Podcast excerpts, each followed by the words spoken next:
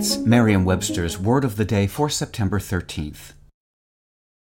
Hi there, it's Julia Louis Dreyfus. You may know me from my podcast called Wiser Than Me, where I talk to older women and get their wisdom from the front lines of life. I was amazed by how many people told me our show made them look forward to getting older, which is why I'm here to talk about season two of the show. Sally Field, Billie Jean King, Beverly Johnson, Ina Garten, Bonnie Raitt, just to name a few.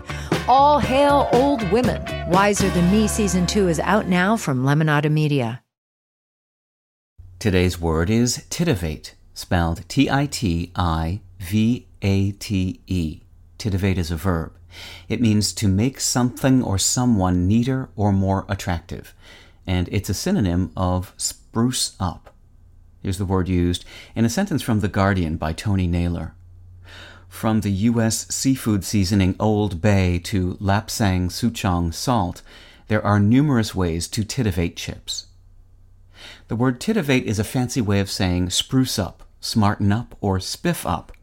All mean to make a person or thing neater or more attractive. Titivate often refers to making small additions or alterations in attire, as in titivate the costume with sequins and other accessories. But it can also be used figuratively, as in titivating the script for Broadway. The origins of titivate are uncertain, but it may have been formed by combining the word tidy and the word renovate. Spiffy, if true. With your word of the day, I'm Peter Sokolowski. Visit Merriam-Webster.com today for definitions, wordplay, and trending word lookups.